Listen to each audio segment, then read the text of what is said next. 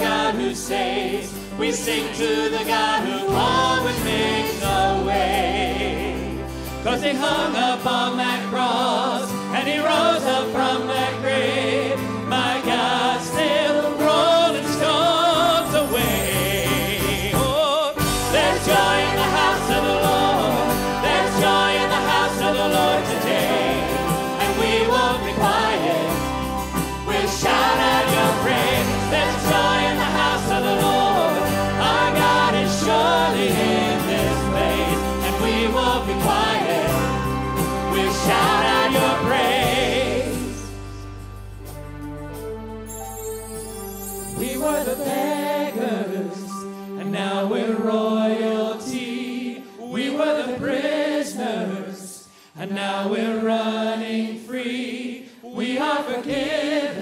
accepted, redeemed by His grace. Let the house of the Lord sing praise.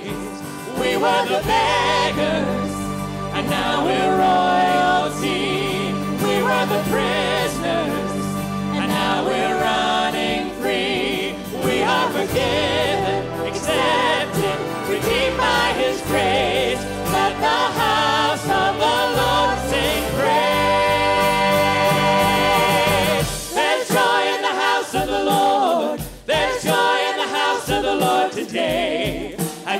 Won't be quiet.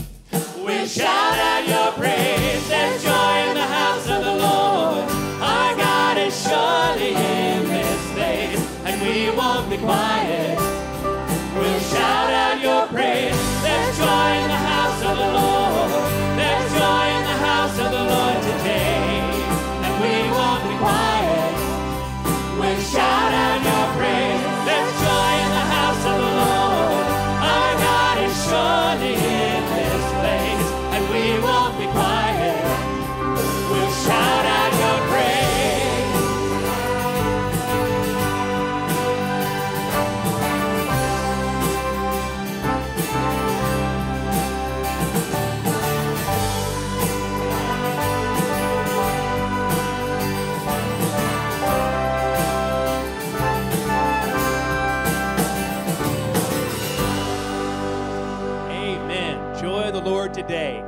nothing says joy like Blake's yellow shirt. Come on up, Blake.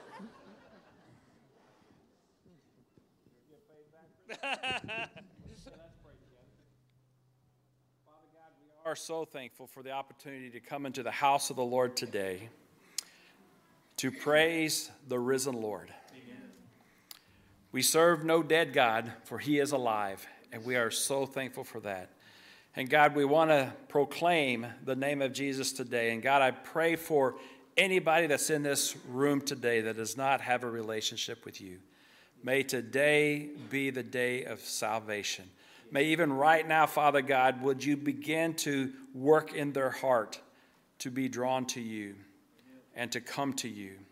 And Father God, for us who are believers, may we today open our ears, open our eyes, open our hearts to the Word.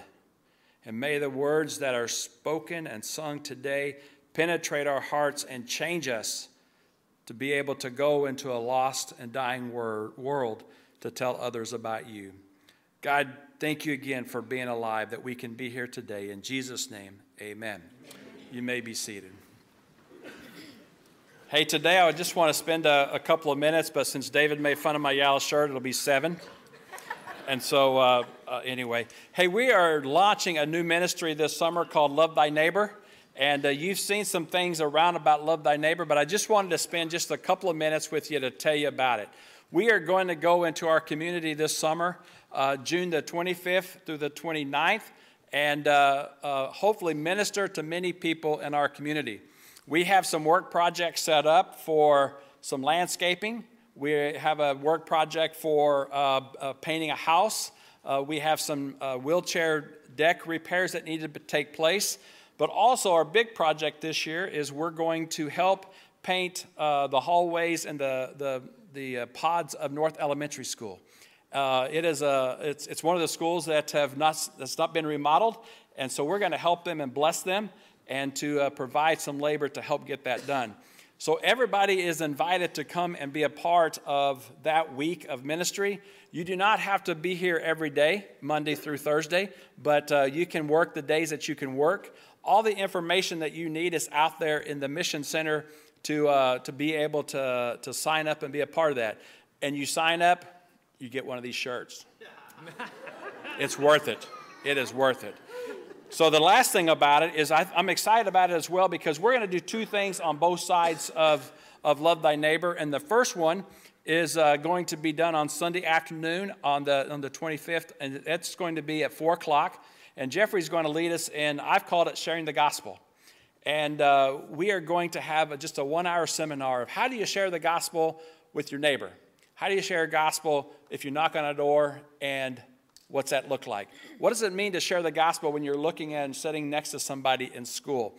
So even if you're not participating in Love Thy Neighbor, we I would want to challenge you to be a part of that, to be uh, Sunday night from 4 to 5, to just get a refresher course. We've not done that in a while here, but um, it is always a good reminder for us to share the gospel. Then Wednesday night, again, if you're not being part of, of Love Thy Neighbor because of work, come Wednesday night and we are going to canvass our neighborhoods to uh, invite them to come to Vacation Bible School. And again, you don't have to be a part of that Neighbor to do that. We need to flood the city with, with an invitation to come and let their, let their children come and be a part of Vacation Bible School. So there's lots of things to be a part of. All the information, again, is out there in the foyer under the Mission Center. I'll be out there after the service if you have any questions. And God is going to, going to just do a, a big work that week while we're doing that. So thank you. It's all yours, David.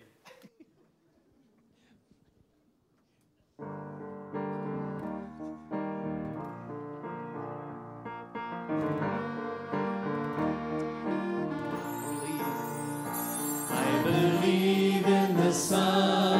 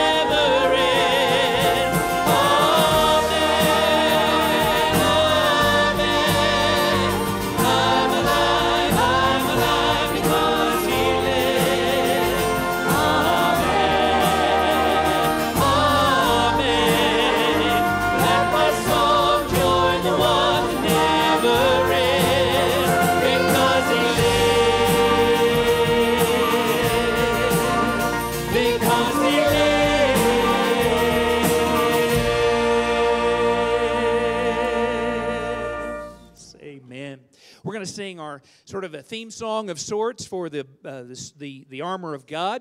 Now, we think about the armor of God. We've gone through the belt, the breastplate, the shoes, the shield, the sword, the helmet. But this battle song is not about those. You'll see it in the chorus. Let's sing it together.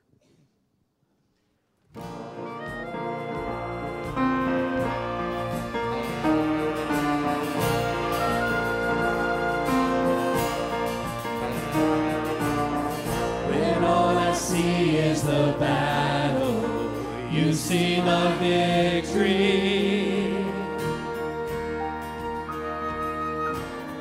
When all I see is the mountain, you see the mountain move. And as I walk through the shadow, your love surrounds me.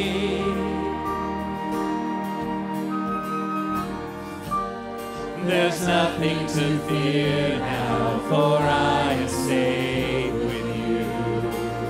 Here it is. So when I fight, I fight on my knees with my hands lifted high. Oh God, the battle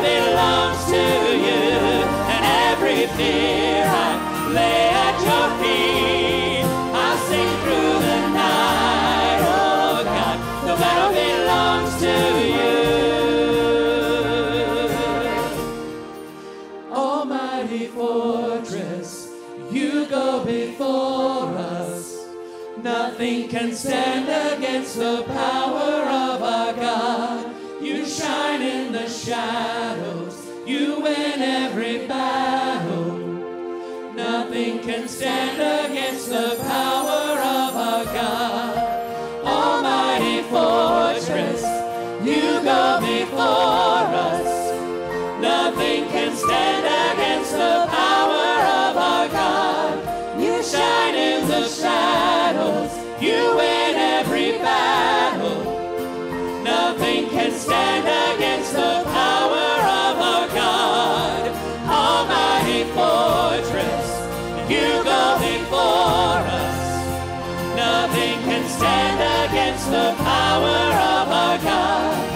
shine in the shadows, you win every battle.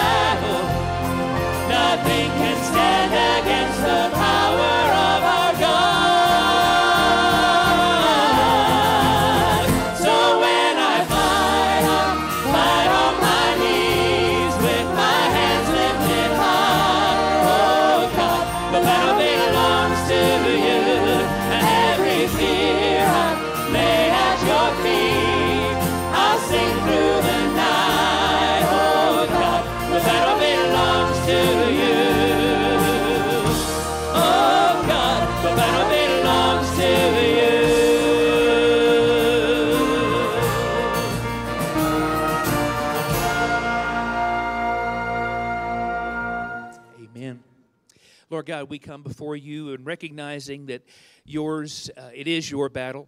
And Lord, as we come uh, now in this time of offering, this time of giving, uh, we recognize that you have it all already anyway. Uh, as the song says, you own the cattle on a thousand hills, and you own the hills. And uh, but Lord, yet what you blessed us with, you've you've commanded us to be obedient to you, and to uh, really, it's our way of showing that we trust you by giving back to you. And so, Lord, help us to trust you today and be obedient to you, and just give joyfully. And it's in Christ's name we pray. Amen. Hey, I hope you enjoy the next couple of songs. Um, it's about every hymn you could think of that has the theme prayer in it. All right?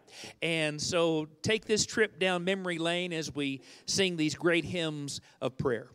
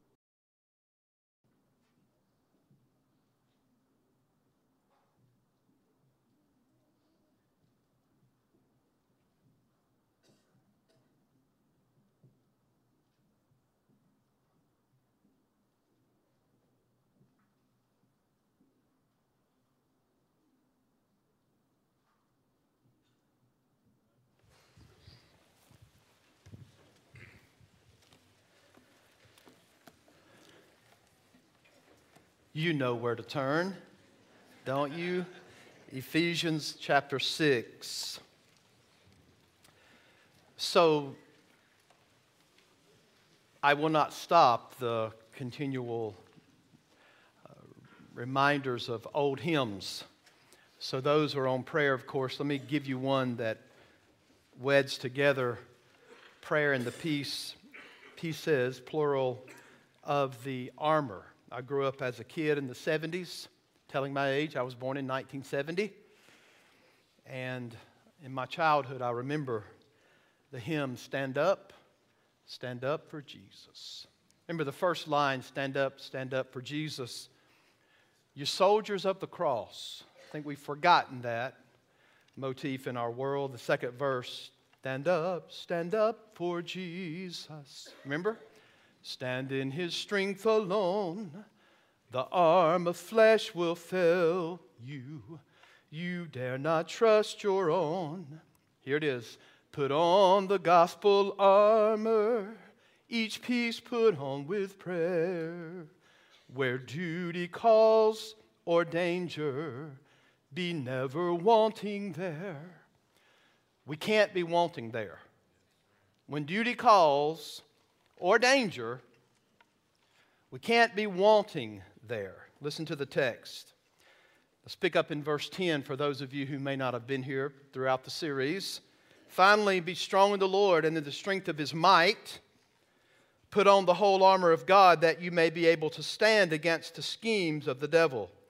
For we do not wrestle against flesh and blood, but against the rulers against the authorities, against the cosmic powers, over this present darkness, against the spiritual forces of evil in the heavenly places. Therefore, take up the panoply of God. We're going to have a hymn at the end, and uh, soldiers arise. And it's going to use the word panoply. Take up the full armor of God that you may be able to withstand in the evil day, and having done all, to stand firm. Stand therefore, having fastened on the belt of truth, and having put on the breastplate of righteousness, and as shoes for your feet, having put on the readiness given by the gospel of peace. In all circumstances, take up the shield of faith, with which you can extinguish all the flaming darts of the evil one, and take the helmet of salvation, and take the sword of the Spirit, which is the Word of God today. Praying at all times in the Spirit with all prayer and supplication.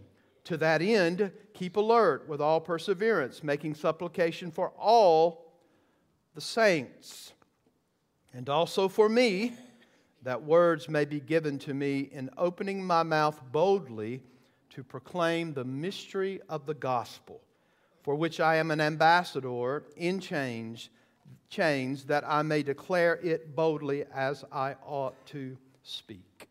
So here is Paul concluding the armor of God in warfare with prayer. At this point, I think it's important that we recall, recall the historical context. What do we know about these Gentile believers? Well, they were saved predominantly out of occultic backgrounds.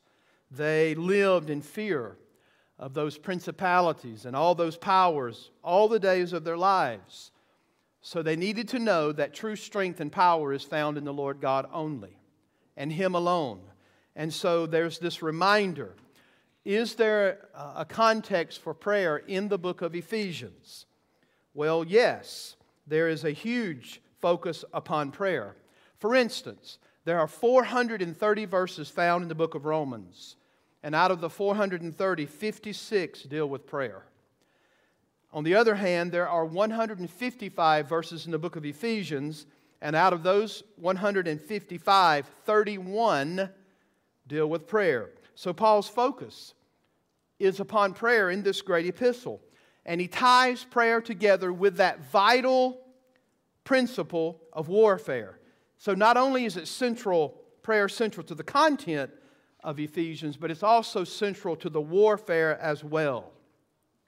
As Paul wraps up the six pieces of the armor, he concludes with a necessity of prayer. Clinton Arnold says prayer is the essence of spiritual warfare and the most important means by which believers are strengthened by God. Now, as you read this, check it out. It says in verse 18, praying at all times in the Spirit.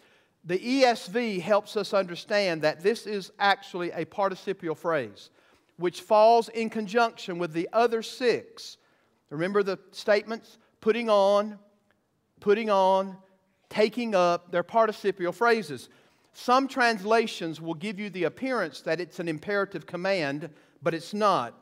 It is a participial phrase and it's connected back with a finite verb. Does anybody know which one it is for grammar lesson? Stand firm, therefore. So, that's important for us to note in the connection here. Stand therefore. Furthermore, where does stand therefore in verse 14 connect? Verse 10. Finally, be strong in the Lord and the strength of his might. In the divine gift of the inspiration of Holy Scripture and Paul writing it, what he forms for you is an inclusio. Okay? There's brackets. Verse 10 is the strength of the Lord. Verse 18 is where you get your strength from the Lord, and that's through prayer. You see it? This is vitally important in the connection of the Word of God and how you study and interpret the Scripture. It forms a bracket on this end of 6, 10 through 11. It's, it's a call for you to depend upon the power of God if you're going to fight and stand in this warfare. And then there's just strong bracketing on the other end of it to remind us that it's all held together by prayer. So, prayer is the means by which we depend on the Lord.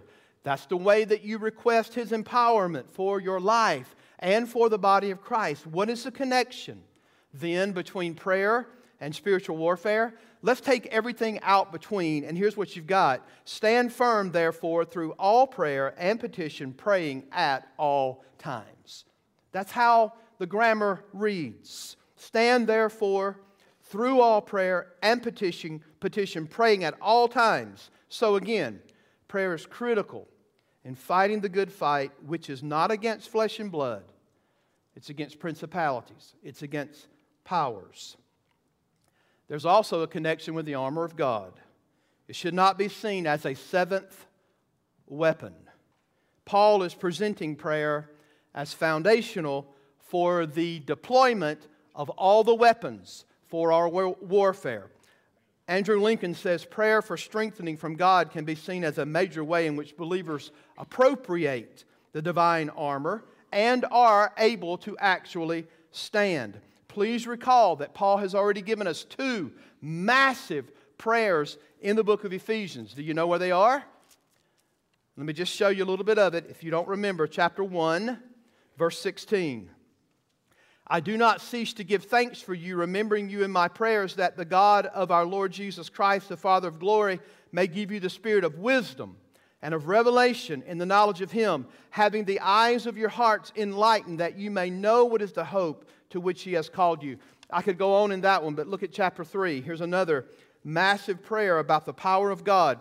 For this reason, verse 14, chapter 3 for this reason, I bow my knees before the Father, from whom every family in heaven and on earth is named, that according to the riches of his glory, he may grant you to be strengthened with power through His Spirit in the inner being. It's not my goal to preach those prayers again, but it is my goal to tell you that Paul is asking us to pray, and he's praying for us for an expanded awareness of God's power that's available to us and to know who you are in the Lord Jesus Christ. So it goes without saying that you can only appropriate this spiritual armor through prayer. Why? There is no physical armor for you to go and put on. That shield of faith is not a real shield on the ground that you can pick up and hold up, right? The only way you can appropriate the six pieces is through prayer. So it is prayer that imparts effectiveness to the armor. It is prayer that aligns us with God's strength and begins to appropriate God's strength in enabling us to stand. Without prayer, folks, we can't be engaged in this warfare. Without prayer, we cannot utilize the armor that has been provided for us. Stand up, stand up for Jesus in his strength alone, right? Putting each piece of the armor on with prayer. Clinton Arnold captures this reality well in saying this prayer is communication with the commander in chief during battle. Our awareness of the battle heightens our sense of need. Don't you feel this living the Christian life? When you're engaged in the, in the battle, it heightens our sense of need to stay in constant touch with our superior officer who can resupply us and who can provide us with our orders. So, in verses 18 through 20, Paul is going to give us these vital elements, these vital necessities of what we might call warfare praying. So the title, Stand Firm in the, with the full armor of God, semicolon, pray, uh, warfare prayer. That's what this really is warfare prayer. All right? I didn't, put, I didn't supply all these notes for you. What you have is perhaps by prayer, by praying together with a list of things, consistency, perseverance. I won't touch on all that today, okay? You know how it is when you start studying, or I think you do. I think, or I thought, I could do one sermon on prayer, but I quickly found out I could not. And I also believe that we need more than one sermon on prayer. So this week, I want to do my best to move down to just before it says praying for the saints and I hope that God will speak to your heart through this warfare prayer. First, warfare prayer is varied and intense prayer. That's not supplied for you, so you should be. A little bit of ink is better than the best memory, right? Write it down. A warfare prayer is varied and intense prayer. You say, Preacher, what do you get this from? Well, notice how he says it it is through all prayer and petition. If he only meant to pray, he would just, if he it was meaning one category, he would just say petition or he would say prayer. But what Paul is doing, as is the case with him often, he's piling up words to help you understand that prayer is to be varied. It doesn't all fit in one category. And he piles it up so that you will know that prayer should have some intensity to it. Okay? So, prayer is the broad category here that encompasses all kinds. As we commune with our God, petition is the narrower category. So, again, Paul is piling up these words to intensify this. So, I think the reminder, as Paul concludes on the issue of spiritual warfare, is I think he wants us to understand that we cannot reduce our prayer life down to simple requests. This is important in, in fighting the battle. Martin Bucer. You don't know him, probably. He was a reformer. He was a German Protestant reformer, and he was born in 1491. I love reading these guys. Here's what he said Prayer is not just a pious wish, but a deep conversation of the mind with God and a serious assessment of those things that glorify God and that are lacking in us, which we earnestly pray that He will fill us with. How often is your prayer like that? It's an assessment. God, help me live in such a way that I actually glorify you with my life. So we are to engage our God with prayer, broadly speaking, and petition, narrowly speaking. Our prayer life can quickly degenerate into a grocery list of requests that we rattle off, and then we think we've done our prayer during the day. To rattle through a grocery list of items, ladies and gentlemen, is not praying as we should. It's not. Real prayer is filled not only with petitions, but according to the Bible, real prayer is filled with praise. It's filled with thanksgiving. It is filled, yes, with petitions, but also adoration. It's filled with confession. I hope you find yourself confessing your sin as you pray. It is filled with worship. Do you know that prayer oftentimes is just straight up silence? Silence before the Lord. Real communion with God sometimes does not include words that you even utter. We're going to see this in a few moments. Prayer includes supplication and intercessions and requests. But Paul is reminding us in this warfare as we are engaging our enemy and as we go to the throne of grace in our prayer life, that prayer life is going to be varied in our time before the Lord. Take your own children into consideration at this point. Imagine if all you ever heard was, Dad, can I have this? Dad, can I have that? But that's what we often reduce our praying to before the Lord. Paul will not allow that kind of praying. That's why he piles up the phrases. phrases. Through prayer and petition, always praying. Can I give you a little help? I said, Lord, what, what can I say to our people here at FBCO to help you in this practice of understanding the varied nature of prayer? Well, why don't we just open up our Bibles and go through each piece of armor and give thanks to God that each piece is a gift from God. Could we start with that? Just go through and say, Lord God, you wore, Lord Jesus, you wore this particular armor according to Isaiah. And you've given us the breastplate, truth, righteousness, faith. You've given us these things, and we thank you for it. Open up the Bible and go through each piece of the armor. Give thanks to God that each piece is a gift from God. Praise Him for giving it to you. Think through all the blessings, think through all the protections that God has bestowed on us through this armor. All right? Go through a second time and use it as a time of confession. Has anybody other than me during this series been awakened to certain pieces of this armor that we failed to appropriate as we should as we've studied? Is anybody awake today? Talk to me. Amen? Have you been awakened to certain principles that you failed to do as a child of God as we've gone down through the armor?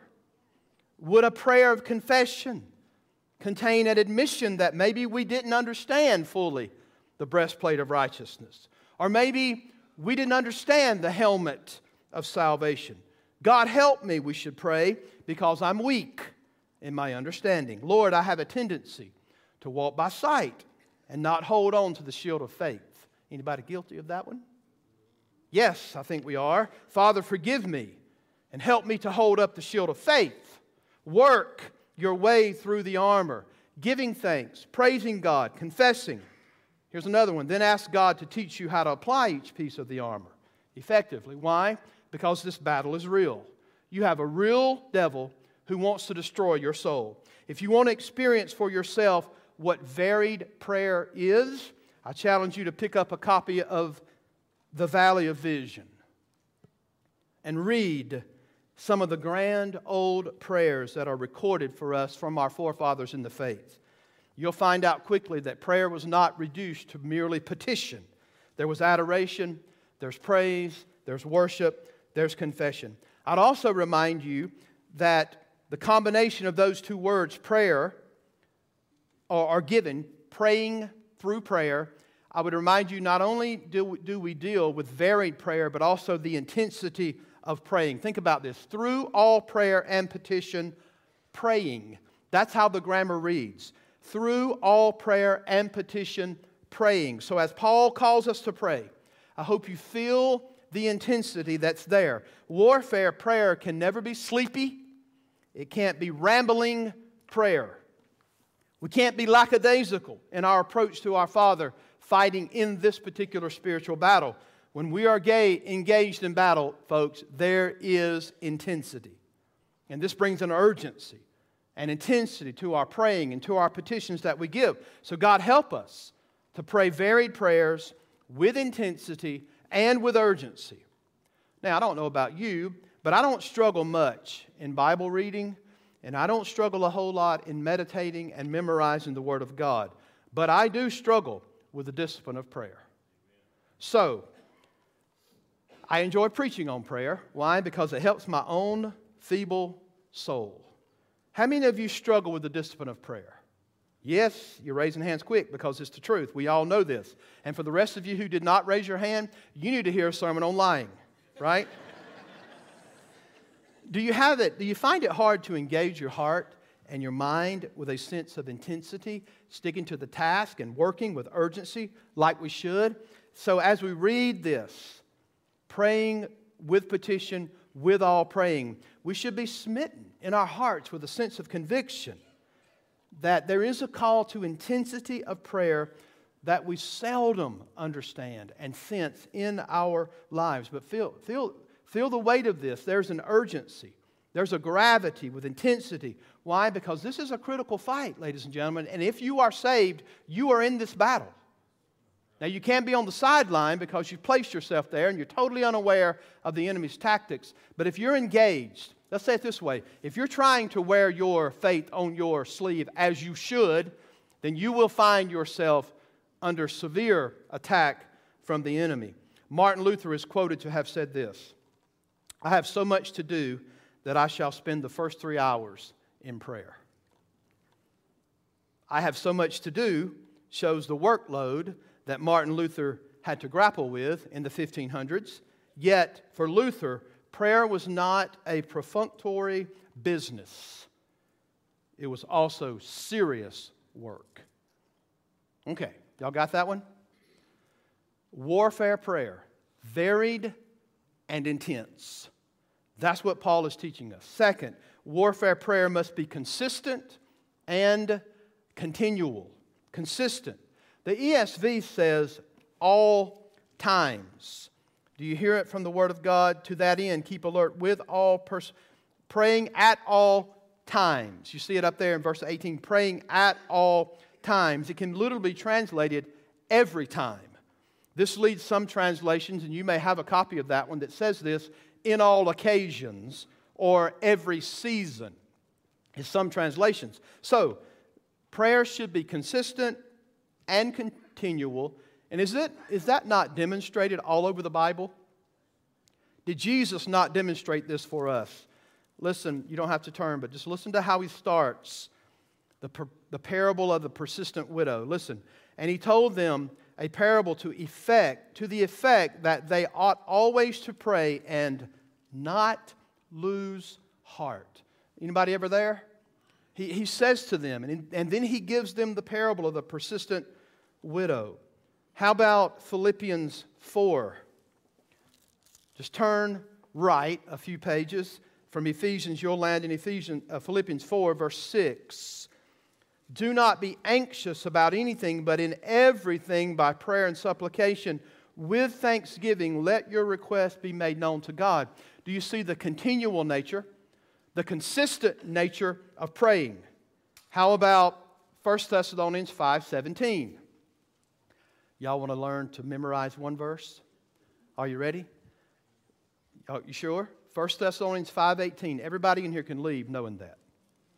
Pray without ceasing. You young people, I'll say, I got one verse down. Instead of Jesus wept, what is that? John 11, 35, something like that. You can say, I know two verses. Pray without ceasing.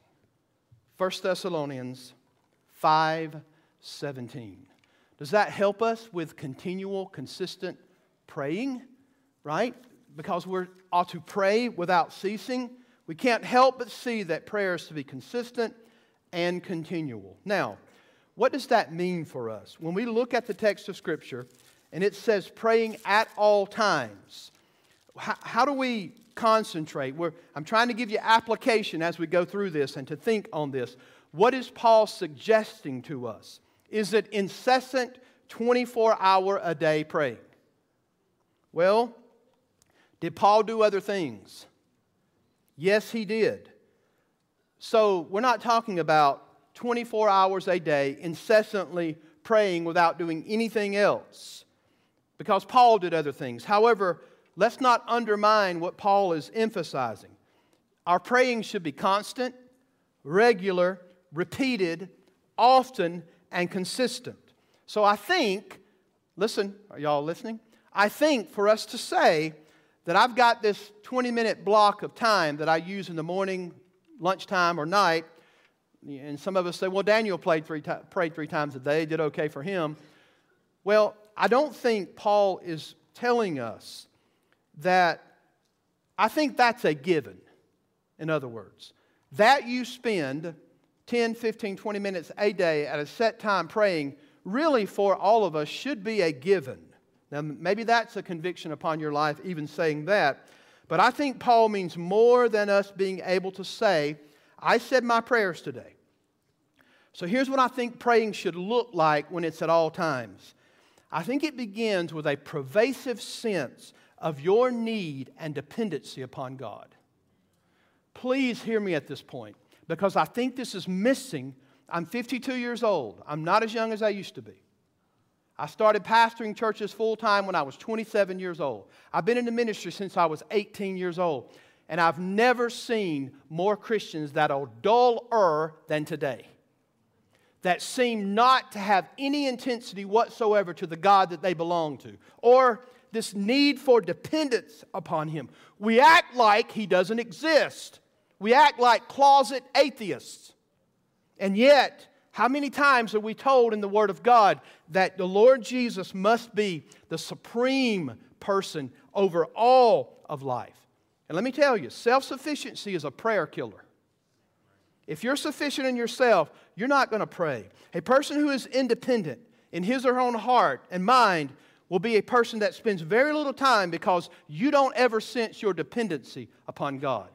You don't sense your need. Why? Because you depend on self.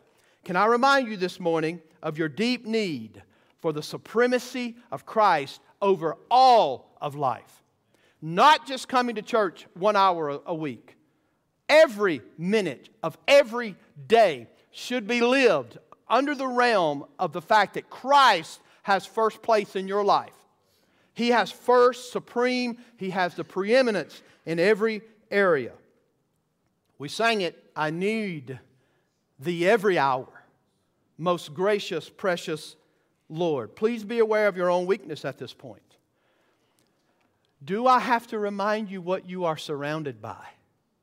The world, the flesh, and the devil.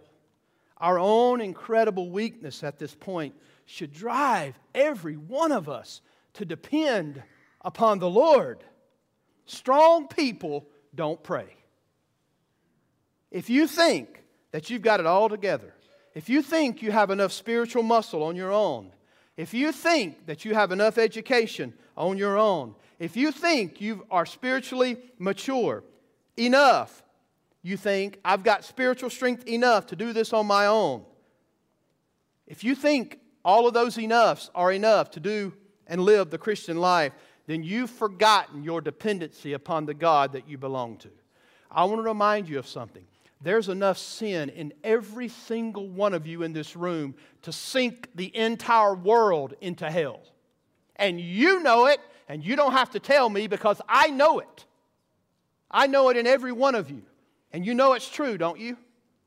I'm going to preach this over. I'm going to start over at the beginning if you don't respond to me. we know this if it were not for the grace and justice of God that's been met upon in your place in Christ Jesus, there's enough sin in you left, remaining sin that we have to battle against. And maybe I'm the only one that feels this way, but I know what the Bible says about you. And I also know what it says about me. The heart is deceitful above all things and desperately wicked. And so, folks, I'm, I'm begging you to remember your sense of weakness I'm telling you, in praying, you've got to depend upon the Lord. You've got to be mindful of the fact that you're full of weaknesses. And there is a peculiarity of the awareness of the danger that is around us. More so today than why? Because today's the day you're living. And it's rough, I get it. We need to be aware of the world, the flesh, and the devil. May the Lord increase in all of us an awareness of the danger that resides in our own hearts. And each of us, again, we, have got sin that goes unchecked. We, we've got uh, propensities that the enemy knows about, and we've preached that, right? His schemes. So when you come to realize this reality, then you will pray. Do I need to remind you that there's a roaring lion? And he's going about. Be sober, be vigilant. For your adversary, the devil, like a roaring lion, goes about seeking who he may devour. So increase your awareness that this battle is not against flesh and blood. You're in a real war with a real enemy, and his design is to destroy your soul. And when you realize this, you will depend on God and you will pray. And I've got news for you God's got a way in order to manipulate the system in your life so that you will start praying. Whom the Lord loves, he disciplines and he scourges every one of them. And if you do not receive the chastisement of the Lord, Hebrews 12, then you're a bastard. You're an illegitimate child. You don't belong to him if you don't get whipped, if you don't get scourged when you sin, if there's not chastisement, you don't belong to the Lord. I'm so thankful for the Father that He disciplines His children, right? He disciplines us, and He does this for a purpose. He does it to help us depend upon Him. The world is hostile, and it has an architect. He's the prince of the power of the air. It's the, it's the devil himself, and you're bombarded on every side today. He's crafty. His design is to appeal to the flesh that remains in you. So, left to ourselves, we are walking flesh time bombs in this particular world that is seeking to appeal to your carnal, base senses. Young people, listen to me. This is what's going on, and it's a reality. And you're in it every single day, okay? That's the first thing. And I didn't really know how to phrase the next thing about it dependency upon God, right? Praying at all times. So I just made it this way. We also need to have a spiritual mean streak. How you like that? That's crafty wording, alliterated, whole nine yards. No, it's not. Here's what you need to, here's the spiritual mean streak. I'm at war. I hate sin. I hate the devil, right? I'm not going to take this lying down. I'm actually going to fight. I'm going to be determined. I'm going to be stubborn. I refuse to let my life be a pawn of the devil. And with God's help, I will not be a slave to my flesh. We need this kind of mean streak that keeps us on our knees, nagging the Lord God, continually knocking, continually asking, continually seeking day by day. Day by day. Listen, make your default mental state a God-word longing of your need for Him. That's what we have to do. Throughout the day, how our minds and hearts should be directed every single time. With whatever new task we undertake, we need to fill our dependency and our need for God. Here's what John Piper says in his book called When I Don't Desire God. You should get a copy of that and read it. One book is called Desiring God. This one's called When I Don't Desire God. He says this With every new temptation, how we should look to God. With every sense of dryness and barrenness, how we should look to God to rekindle our desires. If we begin to understand who He is and what He offers us in His Son, and who we are and what we are and how weak we are, we will be people who continually say throughout the day, Lord Jesus, help me. Enslave my heart to love you right now. Help me to obey your word. And Piper says, Do more than help me, make me do your word. Make me love you as I ought. If you think you can fight this war on your own and pray one time a day, I'm telling you, folks, you can't do it. I'm telling you, you can't do it. Jonathan Edwards said, The spirit of the true convert is the spirit of faith and reliance upon the power and wisdom and mercy of God. Such a spirit is naturally expressed in prayer. He says true prayer is the faith and reliance of the soul breathed forth into words. Well, that's rich, isn't it? If we are to engage in warfare, folks, your prayers must be varied and intense, and your prayers must be consistent and continual. Can y'all take one more?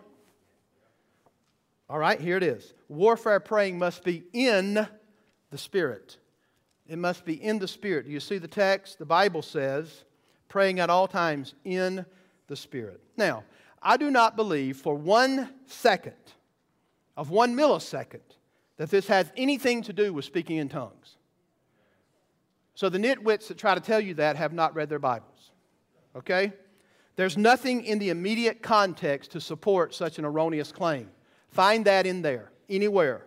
Second, there's also nothing in Paul's larger theological perspective on the teaching of the Spirit that would lead us and compel us to believe that this has anything to do whatsoever with praying in tongues. Thirdly, this is a call for every Christian to be engaged in prayer. And nowhere in the Word of God are we expected to speak in tongues, meaning everybody. Because the Greek demands a negative. In 1 Corinthians, do all, do all teach? Meti is in the Greek. That means no. Do all speak in tongues? Meti. If it was uti, it would be true. Yes. It's not. Do all speak in tongues? Mete. No. Why? Because if you had all the gifts, then you'd be a church by yourself. You wouldn't need me or no one else in here. So, I'm glad I got that out. Here we are. What does Paul mean? What does Paul mean? Well, there's this prepositional phrase. Prepositions move the world. It says, in the Spirit.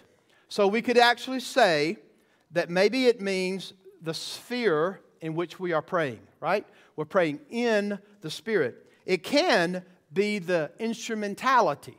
The Spirit, right? He's the agent when we're praying, or it can mean we pray with the Spirit, that is in terms of association with the Spirit. There's an interesting verse found in Jude. The kids had to give the books of the Bible to me over here at the gazebo for two and a half hours, right? And uh, somebody once forgot Jude, and I had to stop them and say, Whoa, wait a minute. It was a good refresher for me because I had to sit and rememorize all of them before they came, right? But here's Jude, this one little book. Look what verse 20 says. But you, beloved, building yourselves up in your most holy faith and praying in the Holy Spirit. So I believe that to pray in the Spirit is to pray with the Spirit's help, with the Spirit's motivation, with the Spirit's empowerment, with the Spirit's direction. Okay? To pray in the Spirit is to pray in a dependent way upon the Spirit and His power. Here's what I know we can pray spirit less prayers, can't we? We can. We can pray in the flesh, we can pray in our own strength. So, at bare minimum, this means that we should learn to pray in a way of total dependency upon the Holy Spirit as we pray. Now, awesome text of scripture that I can't, cannot let you leave without seeing, chapter 8 of the book of Romans. I want your eyes to see these verses if you can. Romans chapter 8.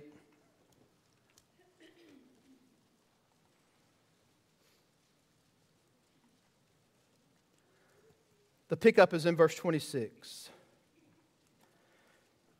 Romans 8 26. Likewise, the Spirit helps us in our weakness, for we do not know what to pray for as we ought. But the Spirit Himself intercedes for us with groanings too deep for words. Translation into Greek, they're unutterable words. They're not spoken words from us, unutterable. And he who searches our hearts knows what is the mind of the Spirit, because the Spirit intercedes for the saints. And boy, this is a mouthful according to the will of God. And then it runs contextually to, and we know that all things work together for good to them that love God and are called according to his purpose. Notice when the Spirit helps, it's in our weakness. And what does the Spirit do?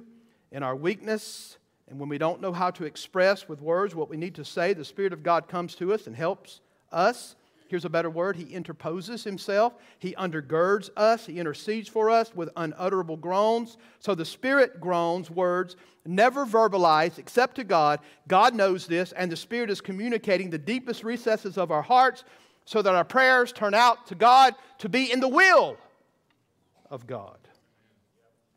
Do you know that means you've got two advocates? Jesus in John 14, verse 16 says, I will not leave you orphanless, but I will give you a comforter, and that word is paraclete. I'll give you another just like me to walk alongside of you. And so think of this. You've got the Lord of glory, the King, seated at the right hand of the Father, who never ceases to intercede for you. And then inside of you, You've got the Paraclete, the Holy Spirit of God, who's also interceding for you on behalf of words you can never say that end up being in concert with the will of God. Hallelujah. You have Jesus who's seated at the right hand of the Father, the intercessory work of the Spirit. So, my assumption is that in all praying, when it's jumbled up and inarticulate and you're confused, the Spirit of God can take that and intercede for us to God in a way that straightens out our prayers before the throne of grace. The Spirit of God interposes for us. He searches our hearts. God searches our hearts with unutterable longings to conform us to the will of God. The Holy Spirit takes these groanings, presents them before the Father. The Holy Spirit translates these groanings, conforms them to the will of God. And I, I got to give you one more. What does this lead to in praying? Chapter 8, verse 15. I'm in fast forward motion. You got to listen fast. Chapter 8, verse 15.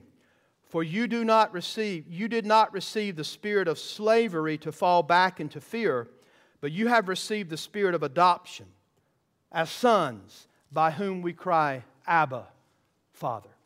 Can I tell you something?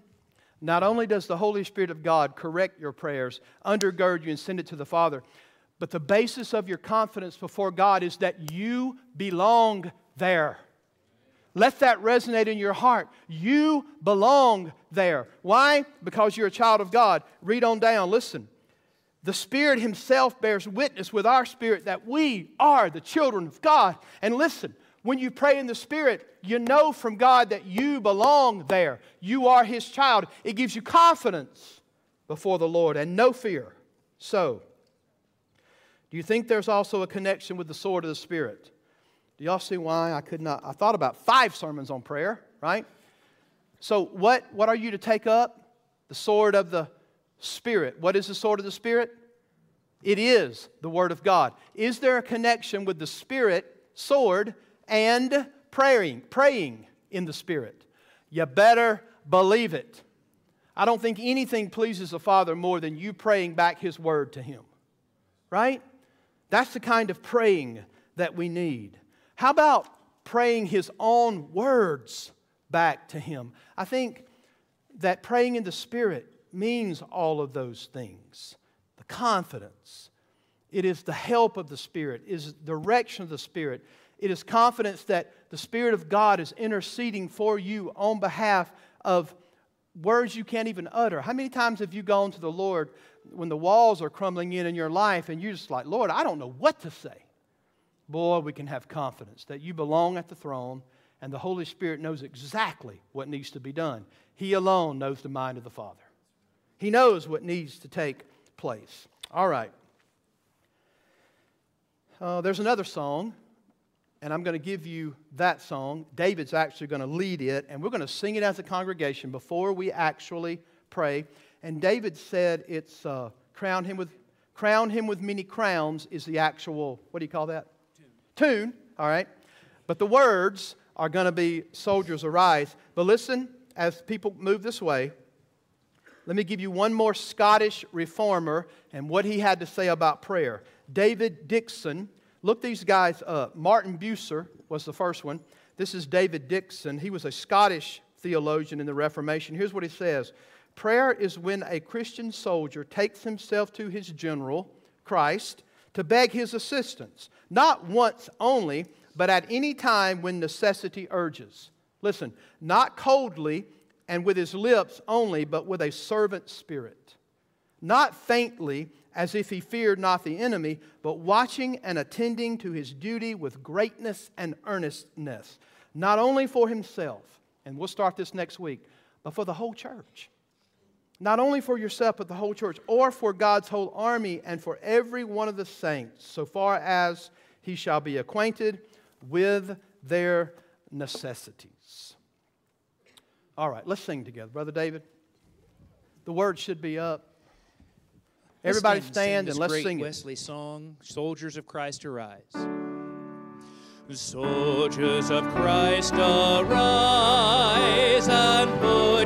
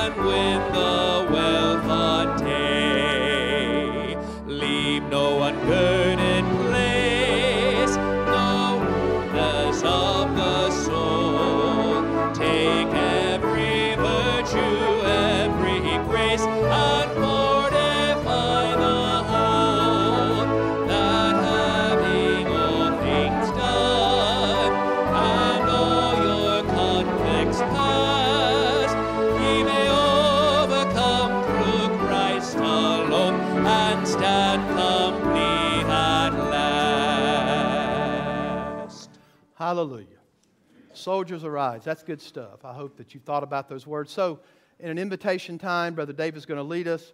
Maybe you need to know Christ. You're lost. The Bible says that as many as received him, to them he gave the right to become children of God, to those who believe upon his name.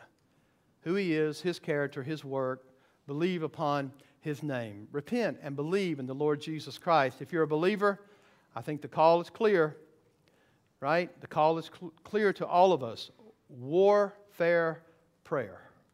Amen? All right, let's sing together. Oh, to Jesus I surrender. Oh, to Him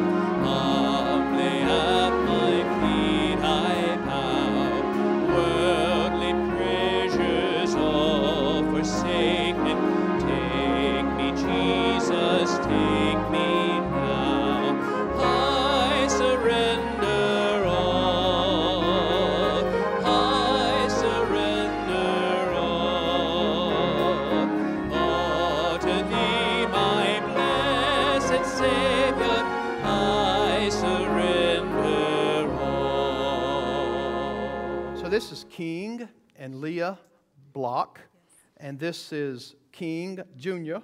Third. Third, all right, third, yes, and Cooper. All right. And so they've been visiting for quite some time. They went through the new members uh, classes, they met with me, and they both stand before you telling you they've trusted Christ. They both have followed in believers' baptism, and they're going to come and unite with us through transfer of letter from a sister Southern Baptist church. All right? So we're glad to have them. Amen. Glad to have King and Leah and the boys. All right? We're going to let you go back there toward dawn, and we'll greet you going out. All right. Praise the Lord. I've been told, and I know King actually does this. I don't know if he's, he's going to be able to play, but I've been told that I have to remind you about May 20th. It's a golf tournament that our church puts on, and I know some of you are terrible, and I am too. That's okay. We're doing it for fellowship, okay? So please, May 20th, if you'd like to go out there, you, you play in a group of four. That means somebody hits the ball better than you, you'll play their ball. Don't you love that? I like playing somebody else's ball, right? I get it. I, I hit the thing 300 yards down the fairway every time if you hit somebody like his, right? So, young young kids, you can be a part of this, and I think the way it works, KP, you're in here. He might be in the nursery. Um, I think if you, you can have a partner, two people, and you sign up and then they do a draw to find out the other two people you play with. So you play with four, okay? So that's May 20th is when this is, okay? So see, uh, you can probably see David, you can see Blake, you can see Kevin Picard, and get signed up, okay? Great time of fellowship. I have no idea where we're playing this thing, but it's at a golf course. What'd you say? Pain. Payne. Payne Stewart. Is where this is going to be. Ladies, y'all can play. All right? All right. It's not the Masters, not the Nationals, so you can get on the course. Amen. All right. God is good. So, appreciate you being here today. We do not have Sunday night because it's fifth Sunday night. David, you have anything to announce? All right. You're dismissed. God bless you.